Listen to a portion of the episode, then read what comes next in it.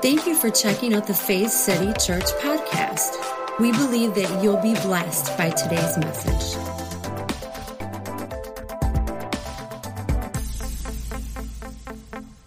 There's somebody that's not sure that God really has their back. In the midst of the situations and circumstances and the trials that they've gone through, they know that God loves them, but does He really have my back for today? Is He really going to come through and show Himself strong? And I was reading this morning about how when the Israelites, when they were released, and then they had to flee because, you know, Pharaoh wanted to go back on his word. But, you know, God was there in the midst of everything that they were going through. He was a shadow for them by day so they wouldn't burn up in the sun, and He was a pillar of fire by night so they wouldn't freeze up. And they had their bellies were filled every day. God did that. They didn't have to go out and search for that. When they were being bitten by serpents, God told Moses to make that, that bronze serpent and that was to represent Jesus on the cross. And this was way before Jesus was ever crucified. And he said, Tell your people, if they focus on this, if they keep their eyes on this, though they are bitten, they will not die. Things are going to come at us, but God wants you to know that He has your back, even with all of the resources that we have around us today that they did not have back then. He has got your back. And He wants to prove Himself faithful in your situation today. So don't give up hope. The reason we have praise and worship here every week is to point you to the answer. Is to help you to shed off all of those cares and the stress and the worry. Me and Pastor get it. We're out in the, the workforce. We work we're not, you know, sheltered here in the church, so we get it. We get being bombarded from every side. And we have to remind ourselves, and the Holy Spirit will help remind you and make you aware of God's presence wherever you are. But He just wanted you to be encouraged this morning that He has got your back. It's, it's not what we see, but it's where our focus is. And that is on Jesus. Refocus on Jesus to get you through the first part of your week. We love you and we care what happens in each one of your lives. Amen. That's good, isn't it? We just need to be reminded. And you know, I think sometimes maybe we, we take for granted this Sunday morning thing that we have. And, and you know, we as, as leadership we see that we're, we're, we need to step out and have more opportunities and create those atmospheres, those spaces for people to create relationship. Because it's tough to do that on a Sunday morning. How many would agree? A lot of us are working and things are going on. But it really is a space. I want you to come and feel like you can just focus on your Heavenly Father. It doesn't mean that those burdens don't exist. But you know, I found this that Jesus said he, he came for a different reason. He said, Are you tired? Are you, are you burned out? Are you worn out on this religion thing? Are you burned out on it? He says, I want to give you a real rest.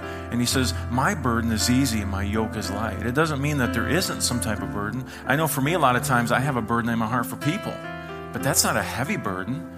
Do you know what I'm saying? It's like I really care for people that they experience the love of the Father. But guess what? It's not hard and heavy. It fits perfectly. The only time it hurts is when you try to buck the system. But it's Jesus saying, Will you go along in life with me? And it will be a life of easiness in here. Does that make sense? Because it's about a life of rest. So it's from this peaceful, restful state. Rest means I have faith in you, I trust in you, despite the circumstances happening around me. And so, again, that's why Sundays are important. It's a time to come together, worship corporately. I love it, don't you? Worship corporately, uh, hear a word from the Word of God, which I believe is inspired by the Word of God, who is Jesus Christ, to help us refocus, not just on our own lives. Now, for some of us, for a season, that's all we can do. We're just holding on for our own life, right? But eventually it turns outward towards other people's lives. Amen. So, a good word this morning. I just feel a sweet spirit. Do you feel that this morning? Holy Spirit wants to remind you that you're loved. He'll never leave you, He's there for you. And even when you're down in the dirty, dirty ditch, He's there with you. It's time to get up, turn around, and say, There you are. Let's do life together. Amen. You guys ready to get in the Word this morning? Let's turn to Hebrews chapter 4. I want to start in verse 14. It says, Now that we know what we have, now that we know what we have, what is that? Jesus, this great high priest with ready access to God, let's not let it slip through our fingers. Now, I love what the writer of Hebrews is saying here. All of Hebrews is basically comparing the old way to the new way, the old covenant to the new covenant. So it's saying that Jesus is better than the priest system. He's better than angels. He's better than Moses. He's better than the law. Not that those things weren't good and they had their season and their time, but he's trying to get them to understand that Jesus Jesus is so much better. And so now Jesus is our high priest. Now, the high priest, this is interesting. The high priest was the only one who was the contact between God and humanity. So we had several priests that would serve in the temple establishment as a Jewish people. And what would happen is the high priest would go into the Holy of Holies where the presence of God was, and he would represent the people. Now what's happening is Jesus is taking over that role in a brand new covenant, a brand new way. We are now the temple. He resides in us, and now we have access to God through him. So he goes on to say, we don't have a priest who is out of touch with our reality. How many would love that, right? He's been through weakness and testing, experienced it all, but the sin. So he experienced everything, but he didn't sin.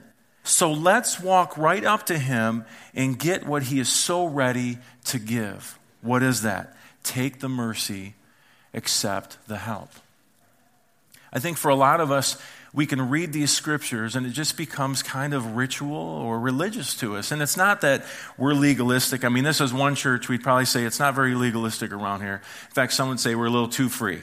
You're a little too free thinking you can live life just with the Holy Spirit. Well, I'm here to say you can because He's big enough to live through me. Amen. But sometimes we read these, these particular verses, and if we're not careful, we kind of just go over them. We coast over them, and we don't realize how big this is. The fact that we have complete access now to God. It's not a matter of good day or bad day. We have complete access to God. And for what? To take the mercy, take the grace that we need. We can now boldly go to the throne of grace and receive grace in our time of need. So take the mercy and accept the help. And so I want to talk about this today because I think for some of us, we understand that we have this access to God. But even in my own life, I'll find sometimes I'll be going along, trudging along, doing what I'm supposed to do, and I'll realize, wow, maybe I'm not talking to my Father about what's going on in my life enough. Maybe I'm not listening to the Holy Spirit about the direction to go. And you know, there's small decisions we can make, like, you know, if you need to go to the bathroom, then you should, right? I don't wait for the Holy Spirit to say, you should go to the bathroom. Okay, finally, you know, I go. But the point is, there's, there's this, this life we can live according to the Spirit where we're hearing His voice, and I believe you can hear His voice. It's a still, small voice. It's not loud, and I'm going to yell at you to get out of the way. Now, I've had times where, where I was this close to actually experiencing death, and I felt something say, Stop. And I stopped, and then the semi truck went by that I didn't see and it didn't hit me. I mean, I've actually had literally these things happen. I had my son behind my truck, didn't know he was playing behind there, Aiden, when he was maybe four years old, five. I didn't have a backup camera. I was ready to put it in reverse and I was ready to back up. Well, guess what? I felt something say, Don't do that. And I'm like, that's weird. I got out of the truck, came around, he was, he was down there just playing. I would have ran over him. I'm like, thank you, Holy Spirit, that I heard your voice. So it's important that we hear those things. But do we realize that we have this full access with God? So I want to talk about that today. I want to talk about prayer. I want to talk about keeping it simple. Amen. Will you pray with me? Heavenly Father, we thank you for another opportunity to look into your word this morning. I pray that it wouldn't be some religious thing that we do on a Sunday morning, but we would take to heart the words that you're speaking through me today. I'm just a vessel. I pray it's not my opinion or my words, it's your opinion, your words, Holy Spirit. That it will change us, it will transform us, and we will see you differently, which in turn will help us see ourselves differently, and then in turn see others differently. And then we will suddenly see ourselves walking out the kingdom. We thank you for your word. In Jesus' name. And everyone said, Amen. Before we go any further today, I, I want to bring this up. There, there's something, something weighing heavy on me. There's this, this serious issue uh, that's been going on, really, I think, in society as a whole. And I think if, if we're not careful, it's something that could literally permeate the entire world. It's a serious disease in our midst right now, and it's called SHD. How many have heard of this before? It's called selective hearing disorder. Have you heard of this? So now, every one of my kids has suffered from SHD. How about you? You guys are like, you, I thought he was going to say something serious here, but this is serious. Selective hearing disorder is very, very serious. Uh, my kids could literally be a few rooms away. For, well, not a few. I don't have a mansion. I have a really small house. Maybe two rooms away. And I would say their name. I'd say, hey, I'm not going to use specific names because every single one of them I could use. Hey, hey, hey, hey. And then you walk in the room like, dude, I've been calling your name. Like, oh, you have? Not 10 minutes later, we could be sitting two rooms away, and I could say, Hey, babe, in a really small voice, you know, small, quiet voice, like the Holy Spirit. This is always the Holy Spirit when it comes to this. Hey, babe, maybe when we're done here, we should go get some ice cream at Uncle Ray's. From the other room, it's like, Ice cream? It just blows my mind that they can't hear when you're yelling their name, but you say something like ice cream and they suddenly, right, right, come on. Parents, any parents here? This is how it works. Now, parents, we're not too far from suffering from selective hearing disorder, SHD. I just want you to write that down. It's a very, very, very horrible thing. But have you ever been somewhere and your kids are calling your name? Some of us have this caught on video where your kids will say, Mom, Mom, Mom, Mom, Dad, Dad, Dad, Dad. And you're like, What? And they're like, Why are you yelling at me? You were yelling at me. It's because you weren't listening to me. And you're like, You were calling my name? See, selective hearing disorder. It's tragic, people. Let's pray really hard for selective hearing disorder. Now, I'll make a little light of this, but our kids have experienced it. We've experienced it. It just seems like in life, even spouses like, you serious? You didn't hear me say take out the trash? No, but you heard me say come to dinner. Big difference, right? But how often do we go through life thinking that God suffers from SHD?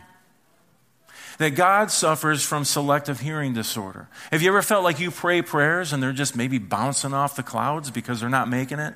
Well, let me just change your theory there. It's not going up to somewhere far and far away. Heaven is here and heaven is now. It resides within us. Your Heavenly Father hears you because God Himself resides in you. You are the temple of the Holy Spirit.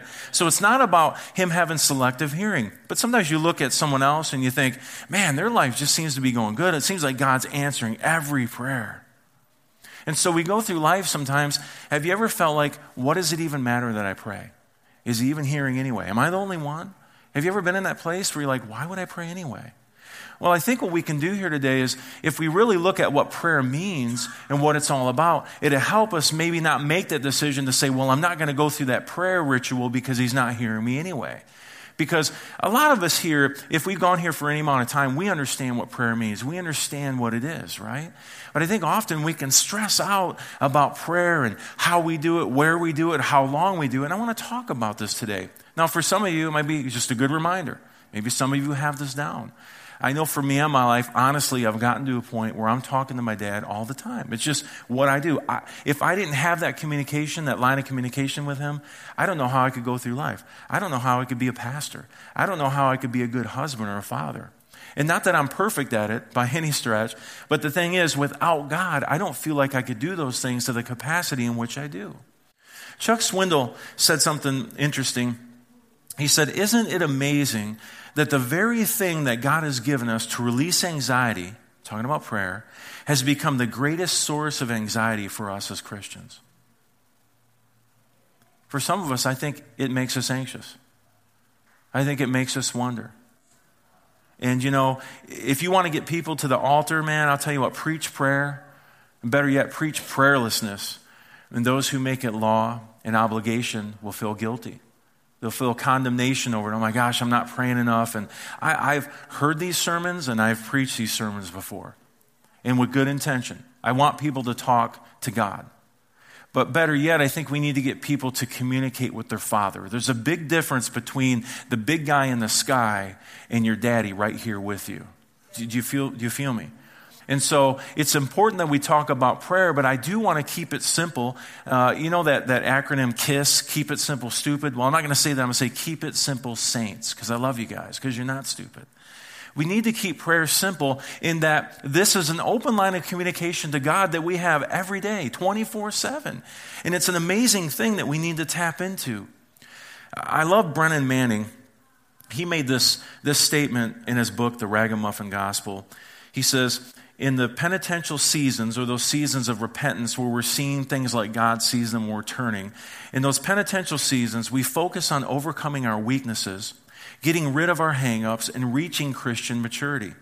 We sweat through various spiritual exercises as if they're designed to produce a Christian Charles Atlas. Now, for us today, we could say Arnold Schwarzenegger or maybe The Rock, okay? Charles Atlas was like 1922. He was a big thing in bodybuilding. But we try to become this, this Christian bodybuilder, like really strong in what we do, and we do spiritual exercises to get that. He goes on to say, Though lip service is paid to the gospel of grace, listen to this, many Christians live as if only personal discipline and self denial will mold the perfect me. The emphasis is on what I do rather than on what God is doing. And I love this. He says, personal responsibility has replaced personal response. Do you see the difference? I'm all about personal responsibility. In fact, I think when you, when you connect with God, when you realize who you really are in Christ, do you, do you know what the outflow of that is? Personal responsibility. Uh, loving God, loving your neighbor, caring for others, walking righteously, bearing the fruit, doing good works. But it all starts with a personal response. And I think sometimes we get that cart before the horse. We're like, okay, man, I need to have personal responsibility in my life. God, just give me a minute. I'm working on personal responsibility. And He's going, hey, would you just have a personal response with me first? And then we'll work on the personal responsibility. Can you see how that works? And so I just thought that was such a powerful statement. Personal responsibility has replaced personal response. What he's saying is sometimes we've made, made the, the spiritual exercises more important than the relationship with our Father. And let me tell you right now the fuel for your life of living righteously, of doing what He's called you to do, it only stems from relationship with our Heavenly Father. And we can't get away from that. Now, I understand it's easy. I'll go through weeks where, you know, you get so busy in family and work and things that sometimes it's easy to forget, oh, yeah, God, you're right here with me. But He doesn't want us to forget that. Not because He's like, oh, you haven't talked to me in two days. I'm really bumming. Well, He might be bumming, but it's because He loves you and you're His kid. It's kind of like with my own kids. You know, I, love when my kids come to me and, and, and want to talk through life, but if they would first of all walk in and go, Oh, Father, thou art greatest Father of mine, I must speak to thee at this moment and this occasion. I'd be like, Okay, Shakespeare, knock it off. What are we doing here? I don't want some religious experience or some ritual from you. I'm your dad. They have open access to me. They know that at any time they can come and discuss life with me, whether great things are happening or really crappy things are happening. It's because dad cares. Can we get to that point where we see God the same way? And some would say, well, he already knows what's going on. Yeah, but I tell you what, it's really therapeutic when you get it off your chest and you talk to your father. Because, first of all, let me say this the word father in the original language means source. So every time you say father, you're saying source source of my life, source of my everything. You're getting your focus back on who your source is. Do you follow me? And so prayer is extremely important, but how we do it is important also because if it becomes ritual and just something that we do and we repeat over and over again, we're missing the point. So today I want to consider a different way to pray. The way that God intends for us to pray. And I don't want anyone here today to leave under guilt or condemnation. That's not going to be what this is about. I think you're actually going to walk out with this sense of freedom that God really loves me and He just wants to communicate with me and me with Him and have this ongoing relationship where He is showing me wisdom and truth and discipline and training and He's growing fruit for my life and causing the good works to happen. It's absolutely amazing if we can just hook up and tap into our source, the Father. Amen. So, three simple questions that I want to answer today. And they are simple questions, but it's funny with these simple questions how we've often got these wrong in a religious kind of establishment or that idea. Number one, are prayers just letters to God? Are prayers just letters to God? You, how many remember the, the little books, I think they're called Dear God books. They're cute little books, you know, with it's just the way the art is and stuff. It's like, Dear God. And I think it's cute and everything, but sometimes I think our Dear God prayers, we might as well say, To whom it may concern. Well, is anybody going to hear this up there, to whom it may concern, instead of addressing our Father, our source? Does that make sense? It's like, are we doing just dear God or to whom it may concern letters instead of what prayer really is? And I believe this, it becomes cold. It becomes so distant. But we have to see something that we're not distant from the Father because He dwells on the inside of us through the Holy Spirit. He's there all the time, 24 7. And I know a lot of us get this, but sometimes we have to really get our focus right to see it. Does that make sense? Like we know, but to really see, we have to get our focus right. Have we made prayer so formal that we've completely missed out? We've completely missed the point? The prophet Isaiah, he prophesied about the new life that we have with God. And then, then Matthew, the disciple, he wrote in his gospel, he documents the fulfillment of this prophecy. It says this The virgin will conceive and give birth to a son, and they will call him Emmanuel. Say Emmanuel. In Hebrew, this means God with us.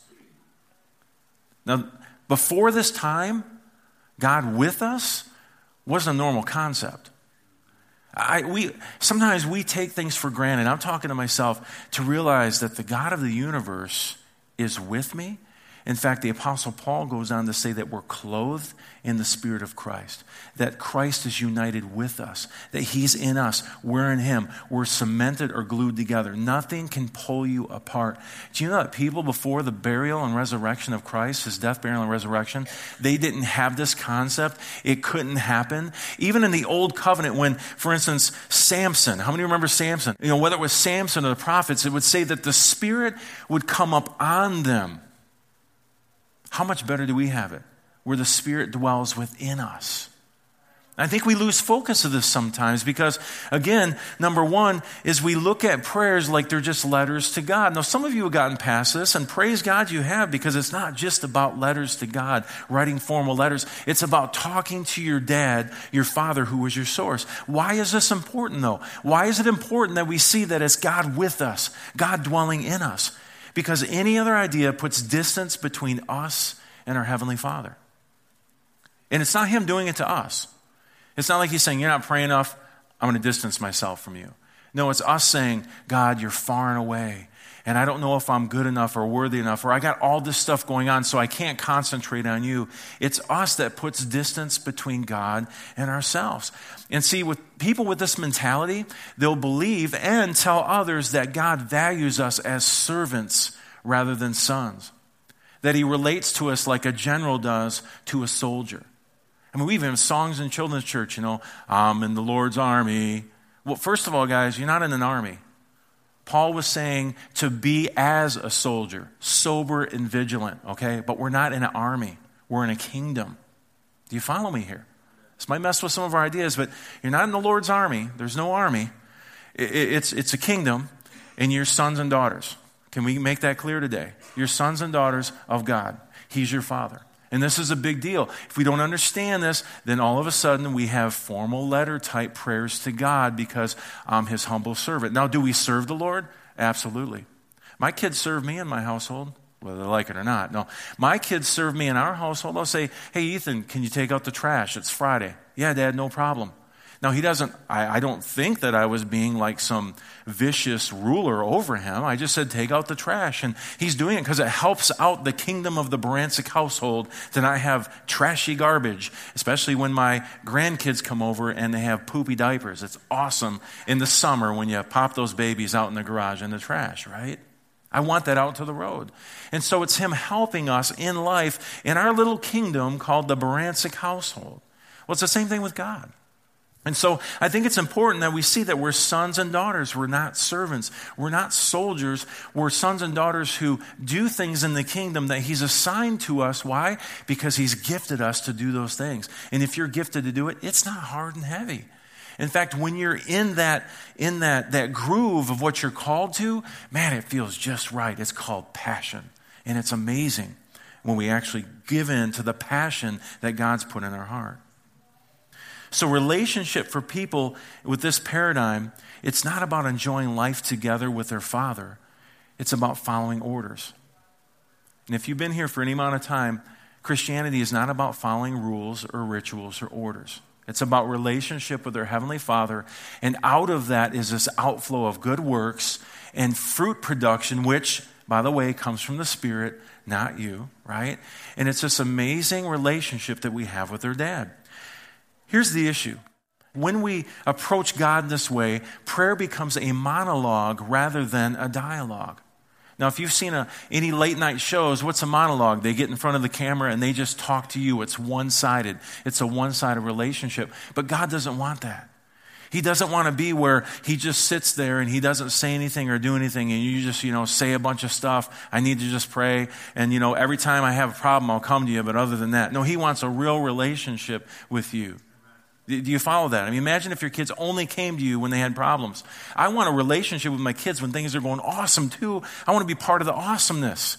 Now, I want to help them when they're in dire need, of course, or maybe before it becomes dire. But the thing is, I want a well rounded relationship with them, and that's what your Father desires from you.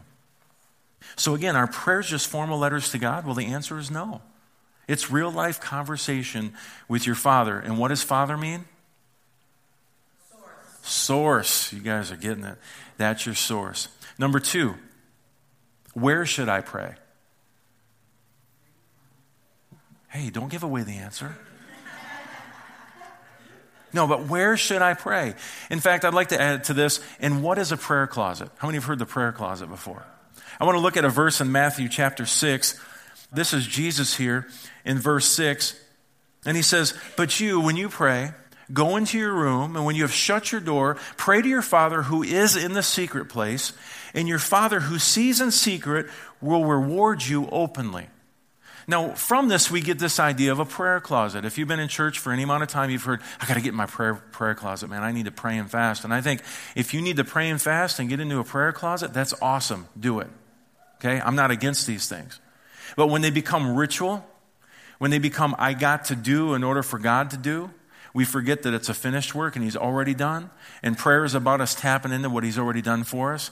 Uh, it's confession, which is saying the same thing as Him. So whether it's a financial need, whether it's healing in your body or your soul, whether it's healing in a relationship, uh, whether it's you approaching someone differently or having a better attitude, guess what? Already been provided. So we go to God and say, God, I know this has been provided, but I believe and I receive what you've already done for me. Does that make sense? So that's what prayer is. But where should I pray? And what is a prayer closet? Now, I think it's all about context. Jesus wasn't saying that, that you can only pray good or proper prayers by shutting yourself away in a particular place. If we look at the context, I think it'd become a lot more clear here. So let's look at verse 5. We looked at Matthew 6 6. Let's look at, look at 5 and 6 together and see what Jesus is really saying. And I love how the message translates it here. It says, And when you come before God, don't turn that into a theatrical production either. All these people making a regular show out of their prayers, hoping for stardom. And he says, Do you think God sits in a box seat? Now we got to understand what was going on here at this time. The religious folk would, would come out onto a street corner out in the open and they would pray these wonderful prayers. I mean, have you ever been in a service where someone's like, man, they pray so perfectly. I wish I had that perfect, like Elizabethan English, man. God must really hear them. And so we think, wow. But what God's saying is, you know, all this, all this prayer in public and trying to make a spectacle of it, he says, do you think God sits in a box seat? Like he got, you know, box seat tickets because you're so good, he wants to see you just belt out some good prayers. See, this is the context Jesus was talking about. But then Eugene Peterson breaks it down so beautiful in verse 6. He says, Here's what I want you to do. Don't do the theatrical production, okay? Here's what I want you to do. Find a quiet, secluded place so you won't be tempted to role play before God. This is why it's important to get away. I've been in situations where, you know, years ago I would, I would maybe be in a service and, and I'd feel like, okay, I gotta, I gotta be a certain way when I pray so it looks okay. And it wasn't like I was trying to impress people. I just thought this is how we do it. This is how we do it. But he says this He says, You won't be tempted to role play before God. Then he says, Just be there. I love this. Just be there as simply and honestly as you can manage.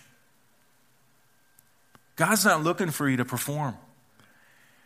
Listen, if, if you're down in the dumps, and listen, when you talk to your father, be honest. Be who you are. Laugh, cry, yell, scream. I've done it all. I've even said words maybe I shouldn't have said because I'm like, Lord, I don't know what is going on right now. And God never left me. Be honest. Be who you are. I understand the idea of, of reverential awe for God. I mean, I am in awe of Him every day, and it's not because I'm scared of Him, it's because of His white, hot, burning love for me. There's a reverence and there's an awe that comes when you realize His love for you, when you realize how big His grace is for you. And you're, you're not looking for ways to get away with stuff unless it's to get away with Him because it's so good in His presence. It's so good to spend time with your daddy because He loves you and He cares about what you're going through. Do you feel me? And so it's not about not having reverence for him, but it's about being open and honest and saying, Lord, I'm just, I'm going through this situation. Or, Lord, this is so good. Thank you for the favor you give me in this situation. You're so awesome. It could be either side of it. He just simply wants you to be yourself, be honest, be transparent. And I love this last line. He says, the focus will shift from you to God. Where's the focus shift to? To God. And look at this you will begin to sense His grace.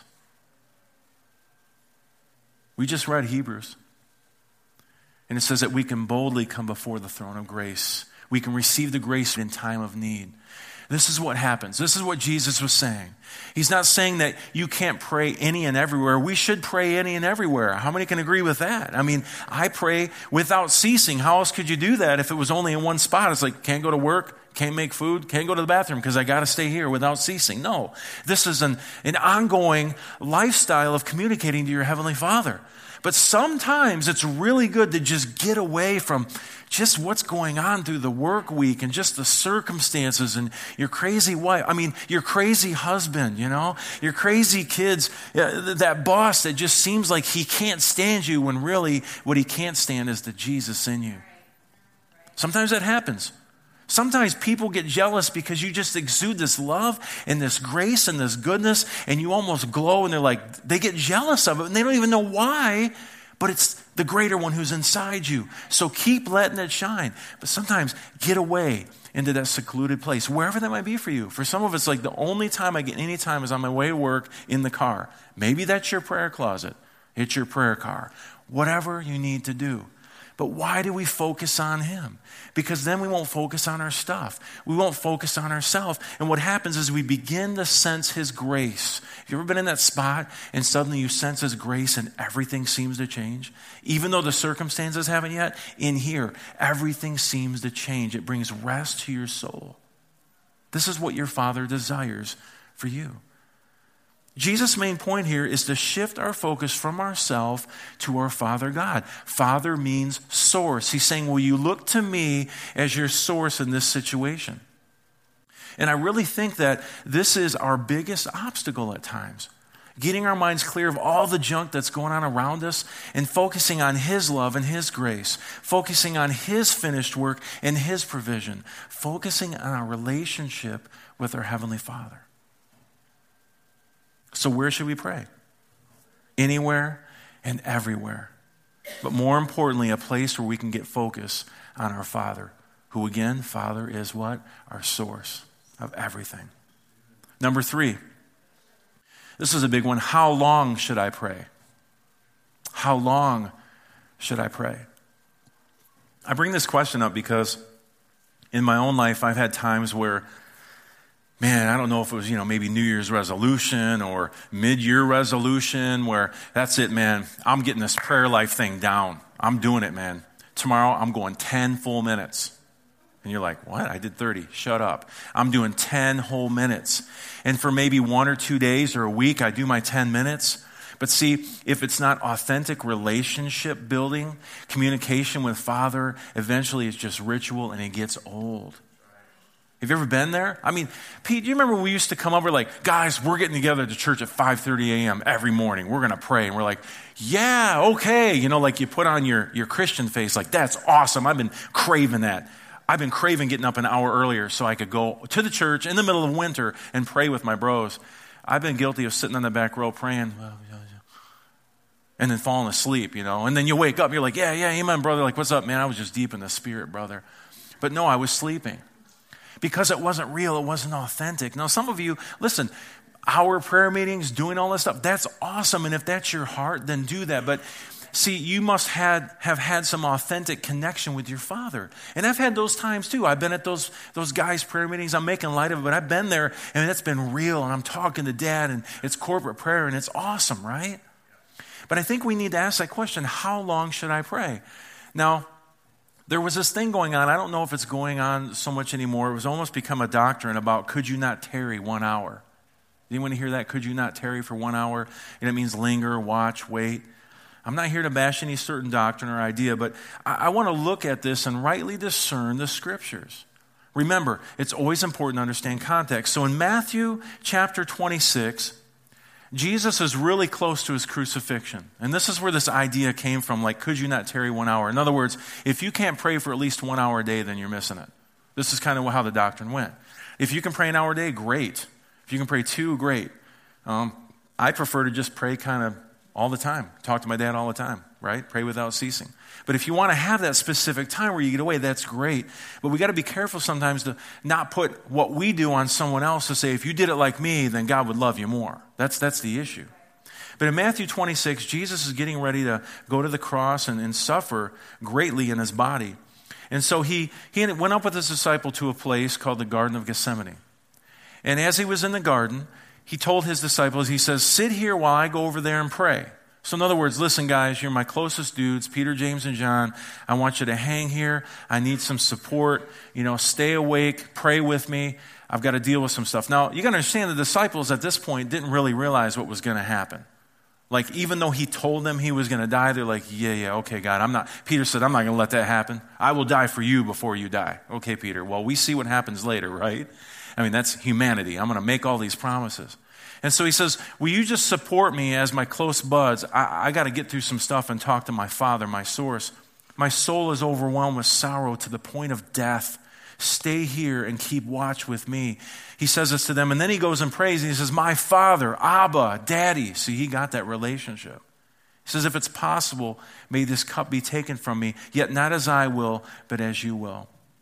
And so he's off praying. The disciples are supposed to be, you know, keeping watch, meaning uh, awake. That word watch actually means to not be sleeping. And so he said, Will you just stay awake and support me? He comes back. Guess what? They fell asleep. They were completely asleep. And he says, Couldn't you men keep watch with me for one hour? In other words, couldn't you stay awake for one hour, guys? I'm going through like the worst time of my life and I need support here. Now, we've made a lot of doctrines out of what this means, right? But he simply had his friends, his closest buddies to his heart. He's like, listen, I need support. How many know Jesus was human? Right? 100% God, 100% human. How many think that maybe he was going through some emotions as he was approaching the cross? If you knew that you were going to be beaten, basically slaughtered, and put on a cross, you'd probably be like sweating a little bit, right? And it even says that Jesus sweat drops of blood. I mean, he was really in travail over this. This is not an easy decision, but nevertheless, your will, not mine. So what happens is he goes away to pray again. He comes back and they're sleeping again. And so from this whole idea, we've got this, this doctrine we created like Jesus said to pray at least an hour. Could you not do that? So we made it into this ritualistic thing. You must do at least an hour because man, when you pray an hour, stuff happens. Well, let me say, there's been times I've talked to my dad for five minutes and more has happened than any of the times I did a full hour. It's because of the communication, the open line we have, and my understanding of my father's heart towards me. And so it's important that we see this. In verse 43, it says this of Matthew 26 When he came back uh, again, he found them sleeping because their eyes were heavy. So he left them and went away once more and prayed the third time, saying the same thing. 45. Then he returned to the disciples and said to them, Are you still sleeping and resting? Look, the hour has come, and the Son of Man is delivered into the hands of sinners. Rise, let us go. Here comes my betrayer. So here's this really important point in the life of Christ. where as a human, he was feeling these feelings and these emotions because he knew it was going to happen. And he was looking for his buddies to support him in this, but they didn't even get it. But Jesus still loved them despite this, right? But there's no doctrine in here that if you pray for one hour, things will really happen. How about this? When you pray Abba, things will really happen. Can you see the difference? When Jesus would, would pray to his father, his Abba, he called him daddy. Why? He understood his heart. In fact, Jesus said that I came to show you the heart of the Father. And so it's important that we see this. So, how much time is the right amount of time? Well, that's based on your season, your relationship, and where you are. But I'm here to say something that it should not be a time factor because when you get wrapped up in that, I used to do that. And like I said, I make a resolution. I'm going to I'm going to pray for 15 minutes and then I'm going to bump it up to 25 and then I'm going to do this. And then as soon as I would miss a day or my time would be short or I didn't really feel it, I would get in condemnation over it. Why? It wasn't real. It doesn't mean that my heart wasn't really wanting to pray, but I didn't get the heart of my Father. I didn't see him as my source. I, I wasn't there to get my focus on him instead of my circumstances. I was there to do something to maybe make him a little more happy with me. But then I came to this conclusion he won't love me anymore, any less. He's not any less happy with me than he was the day before because I'm his son and he cares about me and he loves me. And what that's caused me to do is actually open my life up to this, this line of communication with him that's been like never before because I don't feel like I have to perform. It's not these letters to God, it's not in a certain place, and it's not a certain time. It's living life with my Father. A couple of years ago, I've, I've told some people about this, but I went through this, this, this period where I stopped praying. Now, when I say that, you're like, what? You stop praying, how can you do that? Well, at least the way that I used to. I, I had to take a step back from things in my life and, and, and really, I guess I had to let Father show me what was real and what wasn't. Sometimes when you grow up in denomination and maybe a certain way of thinking, I think it's good that you step back and you say, you know what, Father, the most important thing right here, right now, is that I know who you are. And so I went through this phase where I said, Father, I need to know who you are. I'm going to put aside all these other things that I've done but see, in time, I've slowly brought some back because now I'm doing them authentically. I'm doing them because of my relationship with God. And I think it's okay. God's okay with that. But the most important thing we can have is a relationship with our Father that's true, that's genuine, that's authentic. And so I, I realized that there had to be another way. There had to be a better way to pray. And after I read 1 Thessalonians, I realized that I had found a new way. During this period of not praying, I found myself meditating on my Heavenly Father more than I ever had. I would talk to Him more than I ever had. And it wasn't this formal, ritualistic thing, it was like just authentic and real. And that's what I have today. And I know some of you here, we've talked about this, you have that same relationship with God. I'm trying to get us today to realize that it's, it's not about a certain place, a certain amount of time, and a certain way. It's about getting to know your Father's heart, having personal time with Him so that He can focus you on Him, His desires, what He's put inside you, what He's doing in and through you. Does this make sense? Otherwise, it just becomes this formal ritualistic thing that we do, and it never really becomes real. It never feels like it's doing uh, anything other than just praying ritualistic prayers. So, 1 Thessalonians, we read this last week. Let's read it again. It says, Be cheerful no matter what, pray all the time. Thank God no matter what happens. This is the way God wants you who belong to Christ Jesus to live. You know, I started finding myself praying all the time, praying without ceasing, right? It was a full time relationship with God. Why settle for uh, an hour of formal, distant prayers when I could have a continual open line of communication with my dad? That's what it comes down to. So here's the old prayer idea Old prayer idea equals formal prayers to a distant God. The new prayer reality equals a never ending relationship with my Heavenly Father. I hope we see this today. And, and, again, for some of us, maybe we're already there. Maybe for some of us, it's just reminding us of this. But as far as prayer is concerned, this is communication with God. And we've got to get out of the idea that I'm just writing letters to God and I got to do it a certain way to garner more love or, or, or happiness to Him or He'll be more pleased with me if I do this thing. We've got to realize He's pleased when you come and talk to Him because He's your dad. I'm pleased when my kids come talk to me. In fact, sometimes I've had issues where my kids didn't talk to me about something like, why didn't you come to me and talk? My door is open. I want to know what's going on in your life. I want to help. Well, Dad, we didn't want to bother you with that. I'm like, You're not bothering me. I want to know what's going on in your life. Our Heavenly Father is the same way. It's not about ritual, it's about reality in this life with Him that's authentic and real. Amen. Heavenly Father, we again thank you for this opportunity we had this morning. Father, I pray that people would really get your heart. This morning I feel just this, this bent today towards your heart and your love towards us. This craving that you have for relationship with us. I pray that we would get away from this idea that prayer needs to be formal, it, it needs to be in a certain place for a certain amount of time.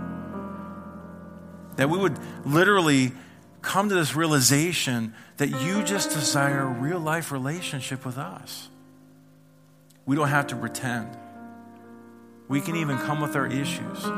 You know, all of us are broken in certain areas of our life, and that's why you came, Jesus, to give us salvation in every facet of our life healing, wholeness, safety, preservation, deliverance. That's what you came to give to us. That's what salvation is. I just pray we would come to a place where we would realize that the answer lies in you. Time spent with you. We thank you for your love. We thank you for the, the peace and the rest that we receive when we have faith and trust in you. If there's anyone here today who would say, you know what? I've heard you talk about this relationship with God. And uh, I don't know if I've ever really made a decision to say yes to Jesus. With every head bowed and every eye closed, I just want to ask that question. If you're here and you say, you know what, I believe that God loved me so much that He sent His Son, that His Son lived a sinless life, that His Son died, was buried, and resurrected so I could have new life in Christ.